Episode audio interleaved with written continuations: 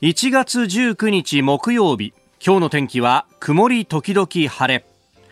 ニッポン放送飯田浩司の OK コージーアップ。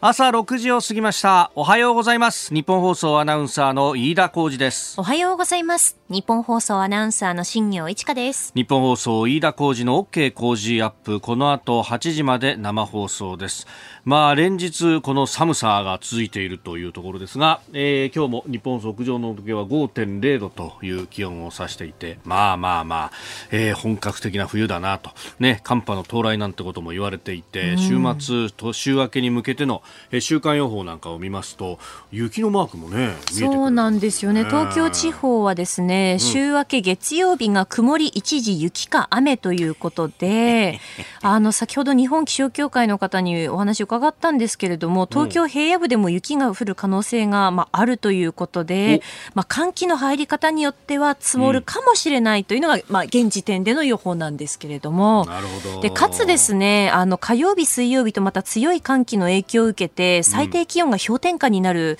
予報になってるんですよね。うんまあこのね寒気の入り方とそして南から来る低気圧がどうなるかっていうところで、はい、えー、思わぬ大雪になる可能性もあるぞというね、うえー、気をつけなきゃなと。まあしかしこれだけ寒いともうあったかいものが食べたいよねっていうねそうですね、えー、ことになってまいりますがあのー、そうするとねまあ鍋ですよ。もうあのスーパーを見ていてもやっぱり白菜売り場にまず目が行くようになって、ええ、でそうするとここのところやっぱり白菜の値段がねだいぶこう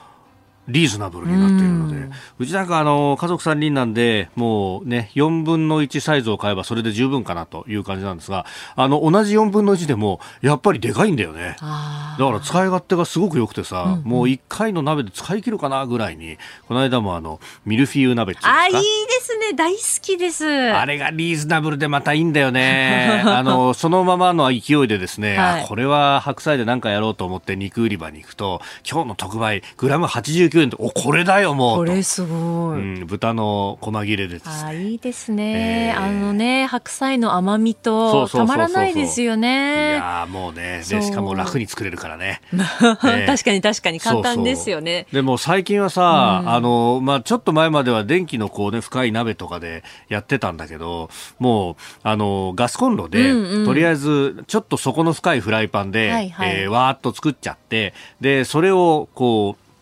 カセットコンロを持って行ってやると、うん、えー、であのカセットコンロのね、えー、話は後ほど、えー、7時40分頃の工事冬の防災ウィークのところでですね、まあ、あの冬に備える防災グッズという面で、えー、ちょっと特集をしようかと思ってますけれどもそういった面でもいろいろね脚光を浴びてるんだと、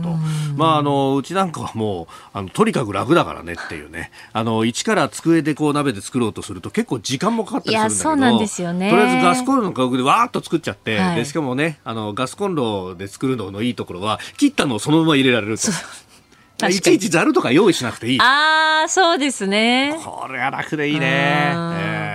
で、あの、どんな鍋がいいかなと思ってね、あの、鍋のランキングとかも結構いろんなサイトでやってるんですけれども、うん、これモランボンさんが出しているやつで。モランボン。第1位は、キムチチゲだと。いや、いいですよね。すごいよ。2200票以上で、2位の寄せ鍋、えー、978票、寄せつけないと圧倒的ですね、キムチチゲ。しかしさ、で、3位が水炊きで、4位が豆乳鍋でとね、こう見ていく、5位がすき焼き、6位がしゃぶしゃぶとか、メジャー系も出てくるね、なんていう。はいはい、6位がもつ鍋で、はえー、7位がもつ鍋か。8位ちゃんこ鍋、以下おでん味噌鍋というふうに続いていきますけど、うん、こういう鍋をですね、こう見ていて、まあ、ジャンル分けも難しいよね、なんつって見ていって、毎回思うのがですね、はい、うちの鍋は一体何に該当するんだろうな、というね。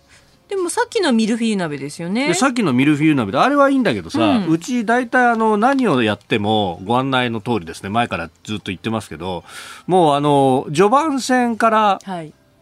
どんが入るわけですよ。うどん入れるんですもんね。うどんが入るわけですよ。で、そうすると何をやってもこれはうどん好きになるのかっていうところで、ただうどん好きは、あの、うどんを入れるタイミングは1回だけなんだよね。あうちは中、まあ、序盤でうどんをまず一玉入れますよと、はいはいはい。でうどんを楽しみますよと。でその後また具を楽しんだ後に、うんうん。もう一回うどんのターンが来そたりとか。こでまたうどんが入るんですね。でうどんのターンの前に、いい餅のターンがあったりとか。餅？餅入れるよへ餅ー。炭水化物だらけっちゃだらけすなんだけどさ。ごいですね、なかなか。これをどう表現したらいいのかなっていうもう飯田スペシャルとかでいいんじゃないですか？まああの鍋っつうのはその融通無下さだよなという そうですね。うんまあね。問題は、ええあの、前にも話したかもしれませんが、私は大学生になってですね、あの、飲み会で鍋を前にして、いきなりうどんを入れて怒られたんですが、おそらくこのまま行くと、うちの息子も同じコースをたどることになるんではないかと。そうですね。そうなっちゃいますね。うちの鍋様式を見ているとと。あああどういう鍋に分類したらいいんだろうなっていうね。ー難しいところですね。ええまあでも鍋のいいところは何をやっても失敗しないっていう、ね。そうですねああ、うん何を入れても大抵のものは失敗せずに美味しく食べられると。はいええまああのうちもこういう鍋やってるよみたいなね。うんええええあったらぜひ教えていただいて、はいぜひあのうちの今夜の参考にしたいと思いますので一つこれからまた寒くなるからね。そうですね。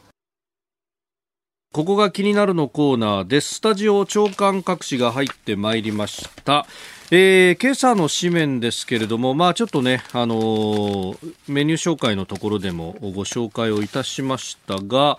えー朝日新聞と毎日新聞、それから東京新聞という3紙は、うん、東京電力の、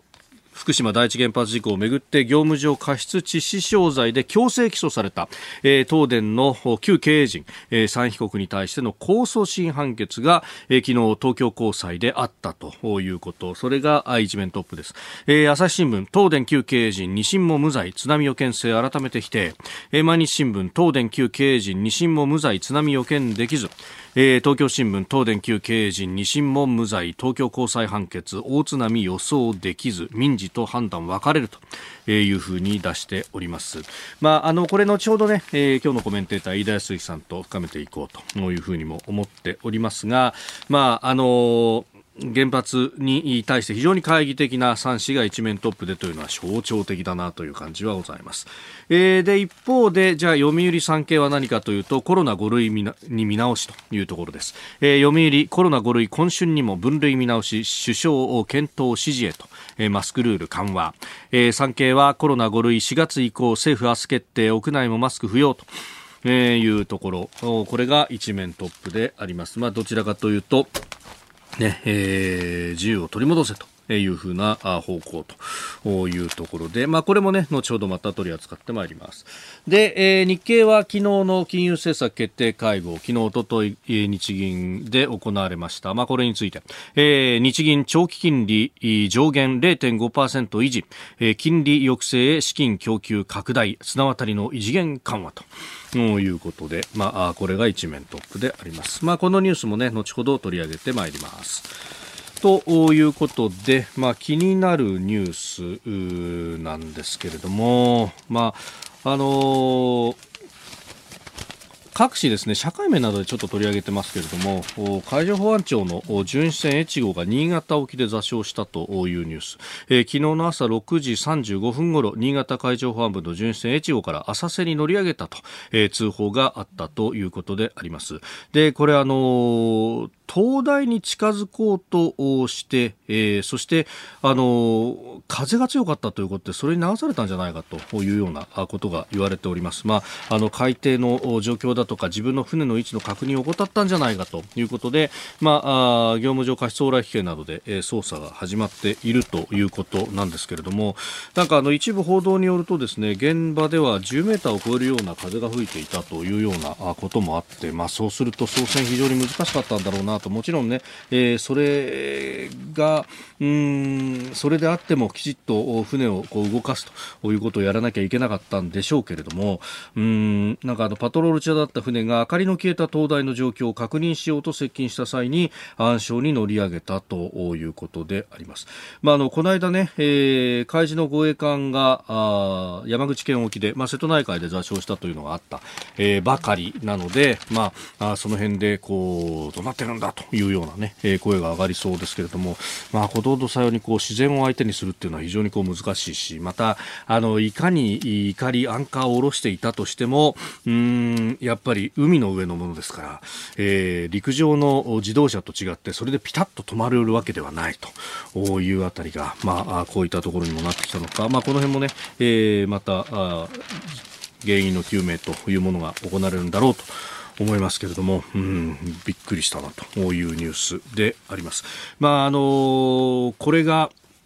ね、こういったところで、えー、いろんなことが起こったその先で、えー、技術のブラッシュアップというものをやってい、えー、ければなというところであります。まあ、こういったところでね、えー、大騒ぎということにならないようにということを思います。それからですね、えー、毎日新聞なんですけれども、毎日のこれ中の方にですね、まあ、指揮者の論考というものがいろいろね、えー、載っているところがあります。オピニオンという面もあったりもしますが、その先先でですね、えー、これ、えー、坂村健の目というコラムがあります。まあ、今は東洋大学の学部長をされていらっしゃいますけれども、まあ、もともとね、この IT だとかあ先端技術の対価でいらっしゃった、えー、いらっしゃる方ですけれども、えー、今回は瞑想を恐れない社会というタイトルの記事が出ております。で、えー、瞑想を恐れないと何かというと、うんコロナ対策であの政府の方針迷走って言って批判されてるけれども一方で特にこのあの IT 分野などなど先端技術分野ではとりあえず作ってみてとりあえず走らせてみて不具合があったら直すっていうのをどんどんと繰り返すという、まあ、これをあの早いという素早いという意味でアジャイルとアジャイル型の開発なんていうふうに言うそうです。まあ、坂村さんはもともとそのあのトロンというね、えー、プロジェクトあの日本から出た、まあ、OS のうんプロジェクトの、まあ、リーダーであったということでありますんで、まあ、その開発の面というのをもう90年代、80年代からずっとこうご覧になってきた方でその方が、まあ、あのこのアジャイル型っていうのを一つ提唱しております。まあ、あのイーロン・マスク氏をそこで引き合いに出しているんですがスペース X の新型ロケットエンジンの開発だって作っちゃ壊し作っちゃ壊して一体何回爆発事故を起こしたんだとでところがそれで、えー、調整をするっていうこのトライアンドエラーを繰り返すっていうのが政府系の機関とかそういうこう保守的なところじゃ全くできないことをガンガンやってで、えー、それで、えー、今はあの NASA がむしろあのスペース X に頼むわっていうふうになるぐらいに変わってきたと。であの今までだとまあ一旦決めたものをもう一回壊すということになると関係各所に説明して回るとかそういうことがあるんでなかなかやりづらかった。でしかもその連絡が電話だったりファックスだったり対面だったりとかするとそれだけで1日2日3日1週間と時間が取られてしまっては難しいよねっていうところだったんですが、えー、今やネットが確立して様々なツールもできてもう頻繁な変更でもコストが問題がなくなった。それでやり方が変わったんだというふうに言ってるんですね。で、えー、2023年、まあ、今年はそういう瞑想を恐れない日本が、えー、第一歩の年になってほしいと。で一方でこの瞑想を恐れない。で、えー、国になっていくっていうのはあのこれからの社会に本当に大事になってくると思うんですが最終的に成功した後にどこが失敗でどこが良かったみたいなもののある意味のレビューをきちんとするということも一方で重要だよねと。それと多分車の両輪なんだと思うんですよね。あの失敗のレビューと成功のレビューをきちっとやるということ。でそれによって、えー、おのおのを忘れないでいてであもう一回試行錯誤するっていうそのスピードを速めていくってことがおそらくは必要になってくるんだろうなと。で日本人ひょっとするとそのレビューの部分が苦手だから逆にあの最初からきちっと作らなきゃダメだっていう風な思考回路になっていっちゃうんじゃないかなということも改めて思ったところです。そうです。生放送は生き物ですから失敗はつきもんだぞという僕もそう思いました。何？最終的にそこが落としどころになるんですか？この話は 今年はアジャイルでいこうアジャイルでいこうと。喉が枯れることもある。そうそれもアジャイルだよと。ここが気になるでした。それは。この時間からコメンテーターの方々ご登場。今朝は明治大学教授で経済学者、飯田康之さんです。おはようございます。おはようございます。さあ、まずは、あ三市一面トップ、東電旧経営陣3人に西も無罪というニュース。まあ、あの、福島第一原発事故をめぐってというところですけれども、まあ、これ大きく報じられてますね。はい。えー、やはりですね、えー、民事裁判と今時の裁判で、はい、えー、まあ、結果が異なったということで大きく取り上げられたかと思うんですが、やはりですね、えー、民事に比べて刑事ですと、はい、おまあ、証拠のお、まあ、質とか、また証拠の強さというのがかなり大きく求められる状況になると。はい、そういった中で、えー、まあ、確かにこの、まあ、原発がどのぐらい、まあ、津波に対して、えー、まあ、脆弱性、えー、を持っているのかというのを事前に十分把握していて、はい、えー、故意でおとまあ、そういった対策を怠ったというところまでは認定できない、うん、というふうに判断した。はい、あつまり、えー、民事での罰則と異なって刑事罰となりますと、うん、例えば禁錮刑とか、はい、そういったあの体身体の拘束を伴うう、まあ、刑罰を課すことにつながりますので、うん、まあまあ、なんて言いますか、昔から言うあの、疑わしきは、被告人の利益に、という、えー、規則順用すると、まあ、なかなかハードルの高い訴訟ではあったのかなと思いますね。まあ、これをね、あの、批判的に報じる新聞の中には、民意との乖離みたいなものを書くこともありますが、逆にそれをやっちゃうとというところですね。いや、その通りです。刑事罰が民意に基づいて行われるようになったら、これはあの法治国家ではないわけですよね。えその時、まあ、メディア、または世論の悪者になったら有罪。うん、で、えー、そうじゃなかったら無罪となってしまうと、そもそも司法の役割というものが形骸化してしまうと。うまあ、あのー、なんて言いますかね。やはりそういう民意がそのまま判決になるのが正しいかと言われると、それはあの、うん、実はじゃあ民意が間違えた方向に行った時に、ものすごく怖い状況になる。そういう意味では、まあちょっとね、民事と食い違ったところに、ね、多くの方が不満残るところだと思いますが、あこういう結果、ああわけですよね。うんここが気になるプラスでした。飯田さんに8時までお付き合いいただきます。今日もよろしくお願いします。よろしくお願いします。ここで、ポッドキャスト、YouTube でお聞きのあなたにお知らせです。ラジオ局ニッポン放送飯田浩司の OK コージーアップ週末増刊号を毎週土曜日の午後に配信しています。1週間のニュースの振り返りニュースの予定やコメンテーターのラインナップをお伝えしています。後半はコージーアップコメンテーターがゲストと対談するコーナー。今月はジャーナリストの有本香さんと麗澤大学教授の岩澤知子さんに登場いただきまして日本人と神をテーマに掘り下げていきます。週末もぜひチェックしてください。あなたと一緒にニュースを考える飯田浩二の OK 工事アップ、えー、コメンテーターの方々と7時をまたいでニュースを掘り下げてまいります。今朝は明治大学教授で経済学者飯田康之さんです。引き続きよろしくお願いします。よろしくお願いします。えー、まず株と為替の動きをお伝えしておきます。現地18日のニューヨーク株式市場ダウ平均株価は前の日と比べ613ドル89セント安い。3万3296ドル96セントで取引を終えましたハイテク銘柄中心ナスダック総合指数は138.10ポイント下がって1万飛び957.01でした。一方円相場ですが1ドル128円80銭付近で取引されております。えー、景気悪化懸念が広がる中で売られて大幅続落ということであります。そうですね。先ほど発表されました、はい、あまああの小売か、鉱工業生産関係の指標でもアメリカ、うん、ちょっとパッとしないですし、はい、昨日の卸売物価指数も、うん、まあ予想を下回る、まあむしろ物価の下落が発生している状況です。うん、やっぱり引き締めでブレーキがかなり効いて、効きすぎかみたいなことそうですね。国際的には、あまあちょっと、アメリカ、ヨーロッパ、インフレは、まあ、終わりつつある。短期的な意味でのインフレは終わりつつある状況ですね。うん。まあ、一方で、日本の金融政策というところについては、後ほど、おはようニュースネットワークのゾーン7時10分過ぎにまた詳しく解説をいただきます。では、この時間取り上げるニュースはこちらです。政府異次元の少子化対策の関係府省会議今日初開催へ政府は岸田総理大臣が打ち出した異次元の少子化対策実現に向けた関係府省会議の初会合を19日今日開催します。児童手当を中心とした経済的支援の拡充幼児教育や保育サービスの充実など具体策のたたき台を3月末をめどにまとめる方針です。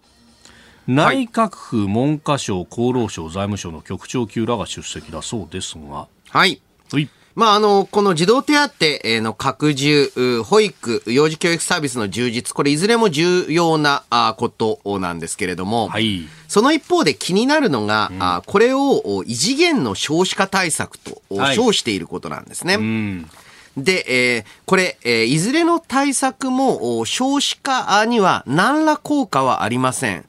えー、ないその意味で異次元っていうのは、はい、まあ要はですね、この世界が3次元なんですけれども、えええー、政府の少子化対策5次元、6次元ぐらい、えー、まあ的を外しまくっちゃってるので、なるほど。えー、まあなぜ、えー、これがあ少子化対策にならないかというと、うえー、少子化の原因は結婚されている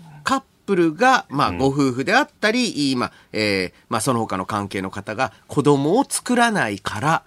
じゃないんですね。はい。はい。で、えー、実際、はい、えー、まあ、要因は2つで、晩婚化。女性の初婚年齢が上がったことと、うん、そもそも結婚しないという人が増えたこと、うん、この2つがあ少子化の理由で、え実はその、まあ、例えば30歳で初婚を迎えた女性が平均的に子供を産む数みたいなものはこれ長らくほぼ変わってないんですよ。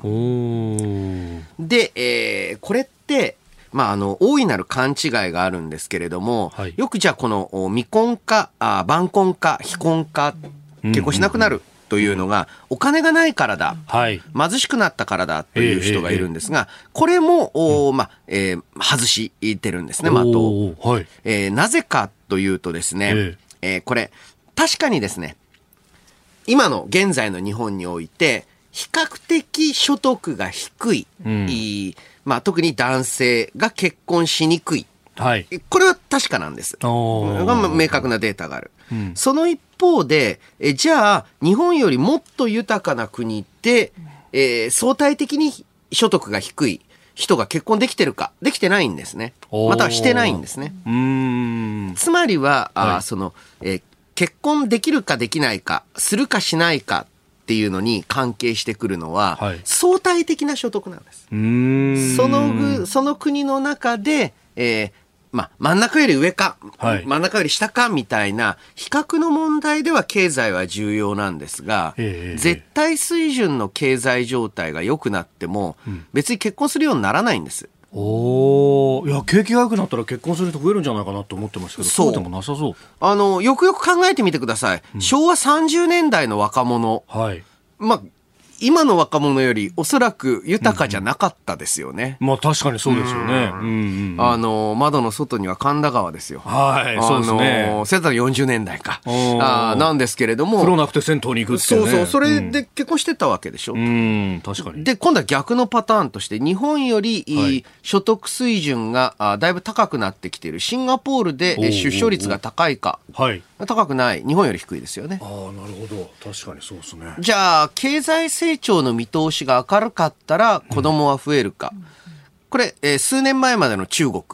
お別に増えてなかったですよね、はい、確かに年にね、6、7%、10%とか成長するっていう景況感良かったけどその中でも別に増えてなくて、とうとう、まあ、おそらく来年から中国は人口減少社会に突入する。はい、この結婚とか出産っていうのをあまりにも経済と結び結びつけすぎるのは、私よくないと思ってます。なるほど。結構そういうところはねイメージの思い込みと実際が違うぞっていうのがいろいろ出てそうなんですよね。ちょっとそのあたり7時をまたいで、えー、詳しくお話を伺ってまいります。ニュース7時またぎです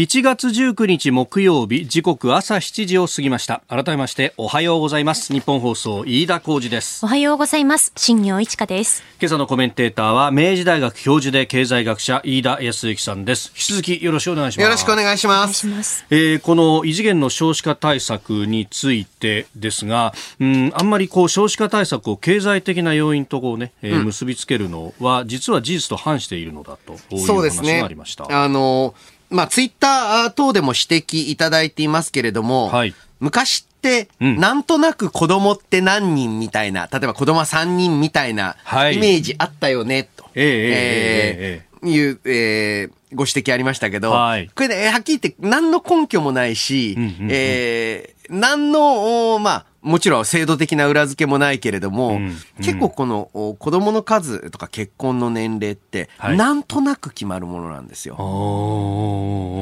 い、で、なんとなく決まるものを、はい、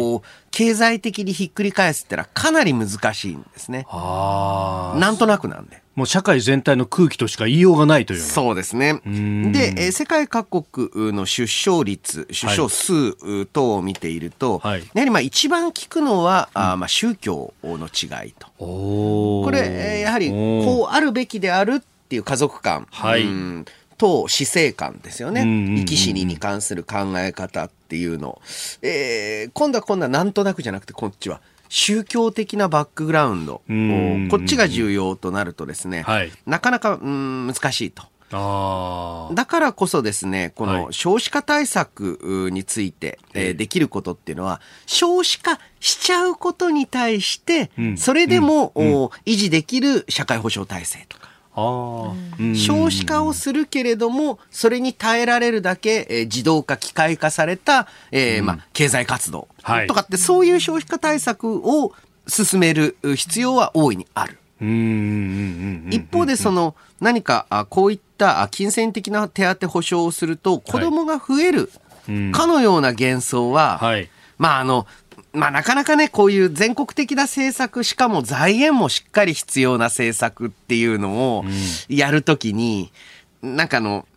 なんて言いますか、錦の御旗みたいなものは必要なので、少子化を反転させるためにって言っちゃいたい気持ちもわからなくはないんですが、はい、えー、少なくとも、えー、まあ、例えばメディアであったり、えー、こういったあ論壇というのは、いやいや、まあ、言うてそれは、まあ、表看板だよねっていうのはしっかり認識しておかないといけないと思うんですよね。むしろ、まあ、子供に対してきちっとこう、社会全体としてお金をかけていく、手をかけていくっていうのは流れとしてはいいかもしれないけど、うん、ある意味これは看板に過ぎないまあ、それは看板に過ぎないと思いますよ。で、えー、そういうのをね、えー、実は看板に過ぎないってことを言っちゃうのが、麻生副総理なんですよね。うん、ああ、なるほど。総裁か。今、副総裁。うん。晩婚化が原因だろうと。まあ、そう、そうなんですけど。せっかくみんなで看板立てたのに、壊すなよっていうふうに思うかもしれないですね。で、一方でね、その財源の部分で言えば、これまた増税と絡んでくるんじゃないかというところで、うん、まあ、菅前総理など批判が出ております。そうですね。で、えー、私自身は中長期的に、はい、こういった、まあ、ずっとやる政策っていうのは必ず、何らかの税財源というのをつけなきゃいけない。うんうん、社会保障を、まあこういった子育て支援も広い意味での社会保障です。はい、社会保障っていうとね、すぐ年金の話だけってなっちゃいますけれども、うんうん、そうじゃなく広い意味での社会保障っていうのは、誰から、まあ、取って、誰のために使うか。という、まあ、性質を必ず持っていますので、税財源必要だ。これはね、理屈としてはわかる。うん、しかし、今やることかねと。はい。それは、あまあ、景気が良くなって、えー、または、むしろ日本経済の問題が、まあ、景気が良すぎて、えー、または生産力が足りなくて、物が足りない、物不足になった時に、財源ってのは必要になるんですけれども、今そうじゃないよねと。まあ、このインフレに関してもね、うん、あの、物不足でインフレっていうところじゃないわけですよね。うん、で、えー、まあ、資源や食料は確かに不足してるから値上がりという面あるんですが、その一方で、国内で生産されている財やサービスは、むしろ需要が減って困ってるわけですよ。で、日本は資源作ってないですから。から資源作ってないというか資源出ないですから。あの、そういう状況で、あの、何かですね、えー、増税をして、もっと国内の需要を減らして、国内の生産活動とか、えー、サービス提供みたいなものを抑圧する。今やることじゃないでしょっていうふうに強く感じるんですよね。おはようニュースネットワーク。東京有楽町日本放送キーステーションに全国のラジオ局21局を結んでお届けいたします。時刻は7時11分を過ぎました。おはようございます。日本放送アナウンサーの飯田浩二です。今朝のコメンテーターは明治大学教授で経済学者の飯田康之さん。取り上げるニュースはこちらです。日銀金融緩和修正見送り黒田総裁金利上限上げを否定現在は経済をしっかりと支え企業を企業が賃上げができる環境を整えることが重要でありまして日本銀行としては金融緩和を継続し、賃金の上昇を伴う形での物価安定の目標の持続的、安定的な実現を目指していく考えであります。えー、黒田総裁の昨日の会見の模様をお聞きいただきました。日本銀行は昨日の金融政策決定会合で現行の大規模金融緩和策を継続、えー、長期金利の上限を0.5%程度で据え置いたということ、まあ、これ見出し見送りっていうふうになってるんですはい。はいねまあ別に金融緩和しない、えー、を修正するなんて誰も言ってないですし、はい、日本銀行の基本方針としては、えー、現在の緩和というのをこれからも継続すると言ってるので、うん、見送りも何も修正について協議もされたかどうか、あうんうんうん、話にも上ってないんじゃないかと思うんですけれども。まあ、それ議事録見ないとわからないですね。まあそうなんです。うん、えー、かなりですね、メディアは煽って、はいえー、で、それに伴ってですね、はい、えー、今回修正があるんじゃないか、えー、みたいな、えー、投機的な動きも一部には見られたんですけれども、はい、まあ、その期待は見事に裏切られた。あ形。裏切られたも何もないんですけれども、噂に踊らされてやっぱり噂だったと。で、えー、そもそもですね、この状況で日本が、えー、金融緩和を修正する意味がないんですね。で、なぜかというと、インフレ、えー、ひどいじゃないかっていうんですけれども、はい、国際的に見ると、インフレはもう沈静化しつつあります。アメリカあ、ヨーロッパの数字を見てると、もちろんね、去年に比べると上がってますよ。はい。前年同月。そう、前年同月比。今年前半結構上がりましたからね。うんうんうん、なんですけれども、前月比、はい、前の月に比べて、むしろ物価が下がってる国が多くなってきています。ああ、グラフで言うと、ビョーンって上がった後に、まあ、横ばい横ばいからちょっと下がりつつあるかなと。で、えー、日本の場合は、この物価の立ち上がりがかなり遅かったんですね。はい。これはもういろいろ要因ある。ずっとデフレだったから、えー、企業、販売側が値上げ、えー、に躊躇した。うん。えー、やっぱり国内需要が弱いからとか。はい。あとは、マネー、お金の量で見ても、各国に比べて、やっぱり日本お金の量はあんまり増やしてないので、えまあ、それも影響あるかなと。っていうところなので、えおそらくこの日本のインフレも、まあ、大体インフレ自体が半年ちょい遅れで上がり始めてるので、はい。まあ、半年ちょい遅れで、えー、収束、要は、そろそろ収束なんじゃないのかなと。で、えー、ここはまあ予想の範囲を出ないんですけれども、はい、おそらく4月にはもう一段階値上げの数値が出ます。これはあの、まあ、価格改定をですね、年度代わりにやろうと。はいうん、いいタイミングになるわけですね。そうなんです。うん、と決めている会社、決めていた会社が多いので、はい、4月はそれなりに高い数字が出る可能性ありますが、5月以降、はい、おそらくは前年比で1%台まで戻るんじゃないかなと。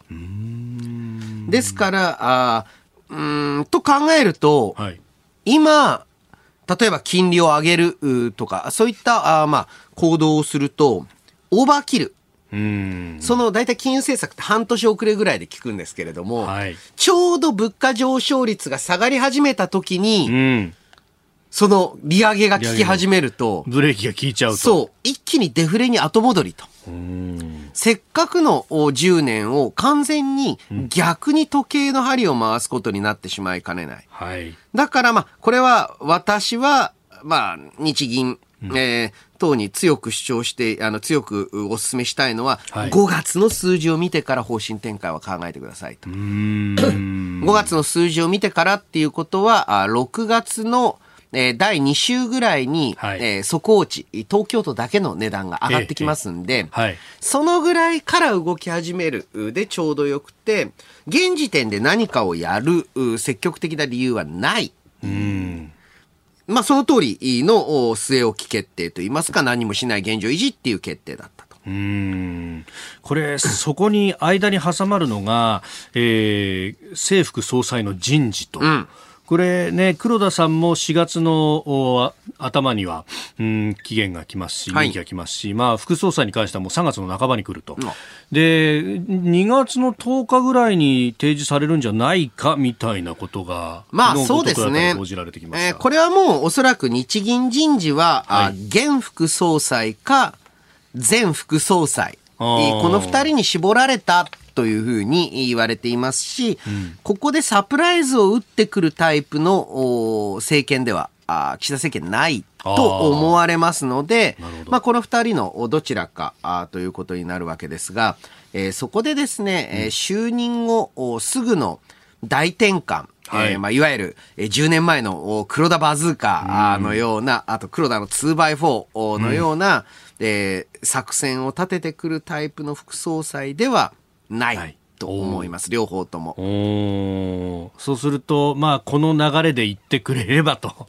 そうですね。で、うん、その一方で、えー、このイールドカーブコントロールと呼ばれる、はい、10年もの国債の金利だけを、うん、おまあ、ある程度きつめに、まあ、0.5%っていうふうに定める政策。これはですね、全体の、おまあ、国債の買い入れを増やすことを通じて、えー、まあ、今だと、何かあの、7年もの、10年もの、はい、まあそれ以上の超長期。で、なんか、10年ものだけ妙に金利が低いんですね。でこれはもう、あの、人為的に作った金利構造、政策的に作った金利構造ですので、これが、あまあ、えー、どういった形で、えー、はい、私自身は解消していくべきだと思ってるんですけれども、そのためには、全体の金利を引き下げるような、まあ、ある意味で言うと、一段の緩和というのも必要な局面なんじゃないかなと思います。うん、うんまあ、これ、政権がどう考えるかっていうのと、あと日銀との間の政策協定どうするっていうのは今後問題になってきますよね。うん、いや、あの、このタイミングで、えー、日本銀行との政策協定の話を出してくるあたりが、本当にセンスないんですよね。あのーうん、まあ、ただですね、えー、インフレって一番人気ない政策なんですよ。なんか。そう、うん、さらに言うと、はい、インフレ嫌じゃないですか。まあ、みんな嫌ですよ。はい、あの、えー、特にあの、消費者はみんな嫌なので、みんなちょっとだけ嫌なんですよね。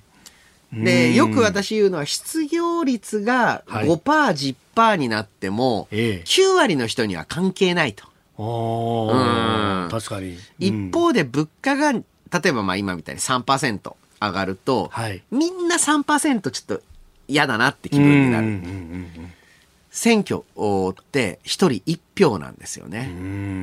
だからどうしても、まあえー、現在の民主主義的な政権っていうのはインフレ対策の方を重視してしまいがちになる。こういったところをちょっとしっかりと考えて、インフレ確かにですね、はい、えー、わーい、値段上がったって、まあ、売ってる方はそう思うんですけれども、えー、その生産生産者や価格設定側の立場に立てるのって、経営者、自営業種だけなんですが、その人数そんな多くないですから。はい。でも、その一方で、もう世界的なインフレは沈静化しつつあり、まあ、そして、えー、日本もまあ、初夏ぐらいには収まるんじゃないかなっていうのは、えー、念頭に置いた金融政策運営が求められます。うんそしてもう一つ入ってきたニュースがウクライナでヘリ墜落内務大臣など16人死亡というニュース、えー、キーウ近郊で内務省高官らが乗ったヘリコプターが18日墜落したとウクライナの複数のメディアが報じたということでまだ原因分かってないということですが。で一方で、えー、ゼレンスキー大統領はダボス会議にビデオ会議システムを通じて演説をしましてその冒頭で黙祷を捧げたということでありました。はい。まあ、あの、キーウ近郊ということで、はい、えー、まあ、ロシア軍の作戦に関連したものなのかどうか、うあまたはあのテロ等なのかっていうのは、まあ、ちょっとわからない状況なんですが、うんそういった中で各国が武器供与の強化の方向に動きつつある。まあ、ドイツはなんかまだちょっとね、ええ、あの、なんか倒壊していますけれども。煮え切らない感じだと言われておりますが。で、こういった中で日本ができる支援っていうのをしっかりと考えていかなければいけない。で、えー、もちろんですね、直接、まあ、地理的にも直接の支援っていうのが難しい中だったら、じゃあ、その自由と民主主義を守るために日本は何ができるのかというのを真剣に考える局面じゃないんじゃないかと思います。折しも G7 の議長国でもあるということを考えると責任は重いわけですよね。そうですね。岸田さん、どっかで訪問するのかどうなのかも含めて。まあ検討してるんじゃないですかね。まさにしっかりと検討してらっしゃる。えー、この時間飯田康之さんとお送りしてまいりました。日本総動機の方この後も飯田さんにお付き合いいただきます、えー、以上全国のラジオ局21局を結んでお届けしました。おはようニュースネットワークでした。えー、今朝は明治大学教授で経済学者飯田康之さんとお送りしております。引き続きよろしくお願いします。よろしくお願いします。続いて教えてニュースキーワードです。コロナ5類に移行政府は今年の春に新型コロナウイルスの感染症法上の分類を季節性インフルエンザと同じ5類に移行する方向で最終調整に入りました。岸田総理が明日20日に関係閣僚と協議し感染状況を見極めて判断します。医療機関や患者への公的支援などコロナ対策を大幅に見直し屋内でのマスク着用を原則不要とする方針です。えー、今朝は読売とそれから産経がこれ一面トップでもともとね、えー、指定感染症というところで、うん、えー、まあ、特例的にやってますんでいろんなあものをなんとか相当みたいな感じに、ね、はいはいね、なってますけれども、まあ、これを5類相当的に直していくんだと。まあそうですね。あの、完全に季節性インフルエンザと同じというわけにはいかないと思います。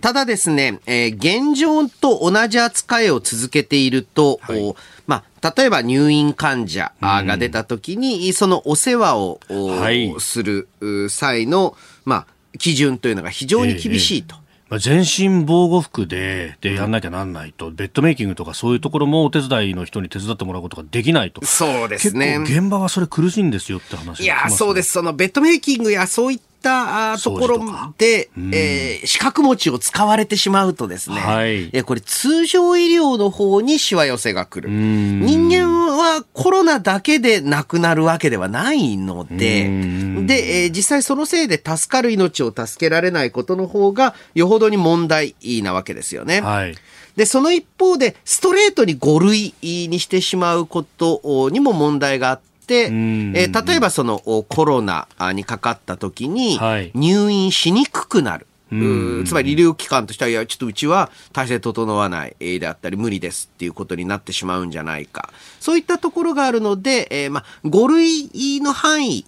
を援用しながら、季節性インフルエンザのような取り扱いだけれども、例えばその入院についてはこういう措置をとか。はい。で、一方で、現在も多くの社会活動の制約になっているのが、うん、えー、濃厚接触者の5日間待機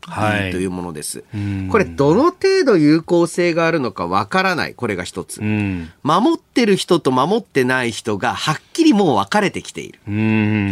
で、一方で、医療機関はもちろんこれ守らなければいけないので、はいでそれやるとですね、医療従事者の出勤がまあ、場合によってはすごく減ってしまう時期が出る。なんて言って、ここはやっぱりね、この待機期間についてはしっかりとした見直しをしないといけないと思いますね。うんまあ、本当、その辺が医療の逼迫だったりとか、あるいは経済についての、影響が出てしまうと。まあ、あと一部、この全部5類に見直すことによって、えー、水際対策ができなくなるみたいなことを言う方もいらっしゃいますが。あ、そんなの全然関係ないですよ。あのー、アメリカなりヨーロッパ見てください。えー、国内での規制、全然やってない、えー、てかかなり、えー、減ってきている中で、水際対策は別途やってますので、別にこの国内での感染症対策の行動と、出入国の行動が別であることは、うん、そんなに各国見てても不思議ではない。まあ連動させた方が、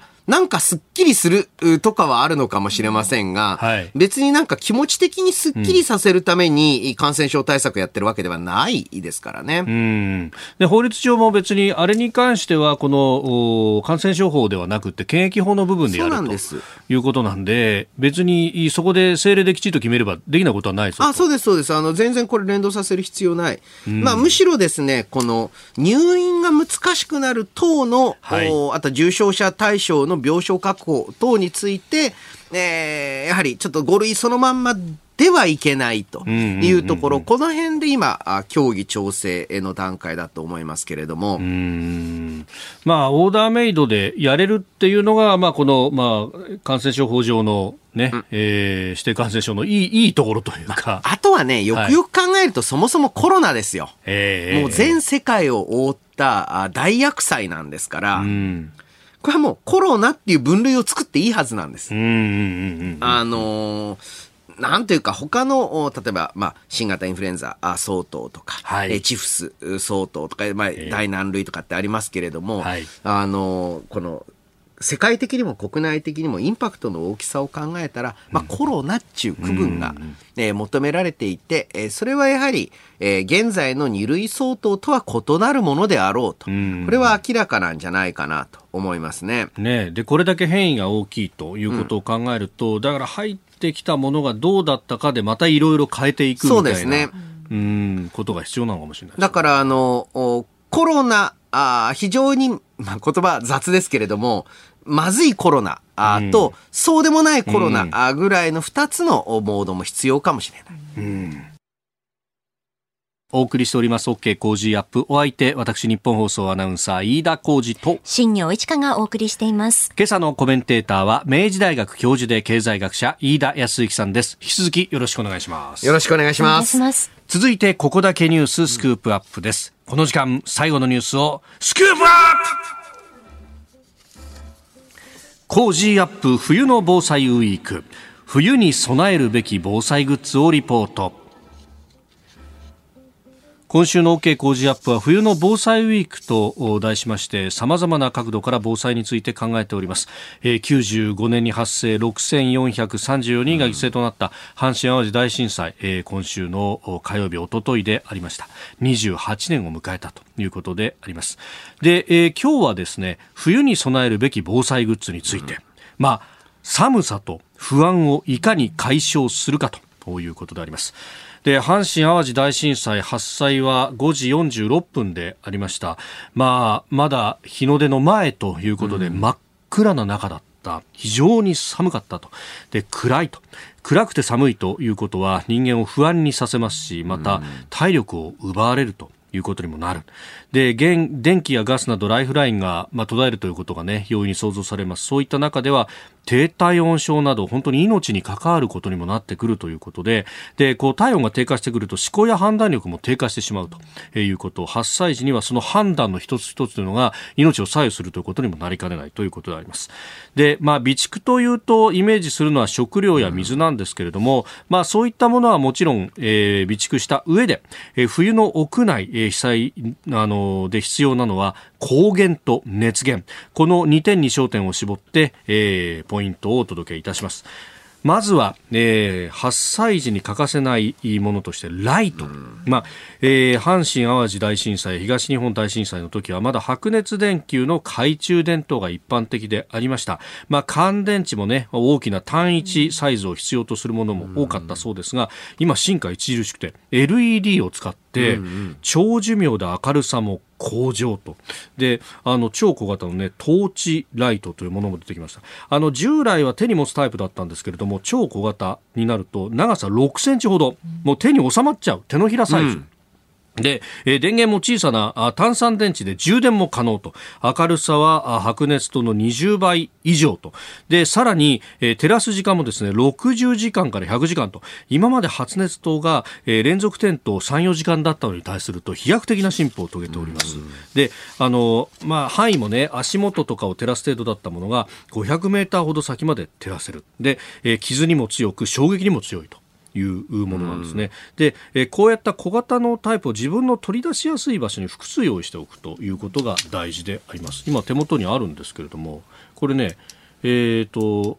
あの明るさもいろいろ変わるんですが、はいはいはい、3回押すとマックスになって、うんうん、で本当これね小型でね、えー、6センチ、まあ、10センチもないぐらいの高さ、うん、でこれだったらでこれカラビナがついてますんで、うん、あの非常用の持ち出し袋に吊るしておくとかね、うん、えいうこともできます。であの今までだとこう懐中電灯まっすぐにしか照らせなかったんですが、これ周りにこうね光が広がるようなタイプなんで、えそういった意味でも安心と。ね、ランタンのように広がっていくと。ね、あの懐中電灯もねもちろんあの水の入ったペットボトルを上に乗っけたりすることで周りにこう反射乱反射していくランタンのように広がるということができるんですが、まあ、今最新のものはね、えー、そういったのも内蔵してたったの6センチ非常に小さい。もうあの単1下手したら単2の乾電池より一回り大きいぐらいですよね。そうですね。そのぐらい。うん、で、重さはね、本当これ軽いんですよ。えー、あ、本当だ。そう。乾電池以上に軽いので。全然乾電池より軽い、うん、本当持ってる感じがしないというところで、えー、だこういうのを複数用意しておくとそれだけでいいと。えーで、えー、もう一つは熱源でありまして、えーまあ、真冬の被災の場合というのは寒さ対策が重要だということが言われております。で、そこでこう注目されているのがカセットコンロ。で、実際にですね、2011年の東日本大震災、16年の熊本地震、さらには18年大阪北部地震などでは、このカセットコンロやカセットガスボンベの出荷数が飛躍的に増えまして、えー、このカセットコンロやガスボンベの関心度の高さが伺えます。で、この重要性についてですね、えー、まあ、業界のトップシェアを誇ります、えー、岩谷産業株式会社カートリッジガス本部多田剛部長にお話を伺いました災害が起こってライフラインが途絶えてしまった場合にガスの復旧というのはなかなか時間がかかります。それまでの間やはり温かい食べ物ですとか温かい飲み物こういったものは冬場の災害の場合必需品となります。そのインフラが復帰するまでカセットコンロというのは非常に有効なツールだというふうに考えています。まあ、これあの地震、津波の、ね、被害から逃げられてもその後の避難生活が長期化すると、うん、で避難生活というとあの体育館など避難所に集まってということも考えられますが一方で住み慣れた自宅で安全性がある程度、ね、確保されていれば自宅で避難ということになる方も多いと思うんですね。でそうなるとこの熱源というものをどう用意するかというのが問題になってくるんですがガスの復旧というのは結構時間かかってですね、えー、阪神・淡路で61日、はい、東日本でも34日かかったということがありますので、えー、こうしたカセットコンロというものが非常にえ武器になってきます、うん、でどのぐらい備蓄しておけばいいのか特にガスボンベをねどのぐらいあったらいいのか、えー、再び岩谷産業株式会社多田部長にお話を伺いました。当社で試算した大人2人が冬場に1週間自活する場合の本数は、まあ、約9.1本となりました。1週間というのは内閣府が呼びかける備蓄の目安期間です1日3回、温かい食事と飲み物、あと殺菌洗浄等に使うお湯を沸かすのに必要な本数となります。で冬は水が冷たいので、お湯を沸かすのも時間がかかりますが、まあ、夏場でしたら、計算上は6.3本という形になっています。まあ、この1週間、ね、備蓄の目安というふうに内閣府呼びかけるのがそのぐらい経てばある程度物流がなんとかなってくるだろうという読みもあるというところなんですけれども、まあ、これだけ、ね、用意しておけば十分足りるぞと。まあ、その一方で、うん、えー、まあ、完全な非常用食料とかと違って、はい。まあ、結構別にこのカセットコンロ普通に使えばいいので。おっしゃると。そうなんですよ。あの、キャンプどころか、うちなんかあの、オープニングでもちょっと話しましたけど、うん、今、鍋をやるときに、深めのフライパンで、うん、まずガスコンロで最初の煮炊きをやっちゃって、で、その後の保温として、えー、テーブルの上にカセットコンロを置いて、そこにこう持ってくると。あわかりますわかります。あの、別にグツグツ煮るわけじゃなく、ちょっとだけね、手元で再加熱はしたいですよね。うん。それをやると結構ガスボンベを持ったりなんかしてですね、いろいろ一石二鳥と。まあもちろんキャンプにね、使うとか、このランタンなんかもキャンプに持っていけば非常に良いと。そうですよね、えー、まあ、ちょっと外散歩するときに持ってってもいいぞぐらいの感じ、確かにこれあの、えー、今の時間早朝にランニングウォーキングされてる方、えこのぐらいの明るさあると、はい、いいなってケースあると思うんでちょっと曇ってる日とかね。そうですね、うん、うん、だからまあこうやって日常生活の中にこう備蓄の概念みたいなものも入れていくって無理せずやれるっていうのはいいかもしれません、うん、えー、今日もコージー冬の防災ウィークということでお送りしました。明日最終日もぜひお聞きください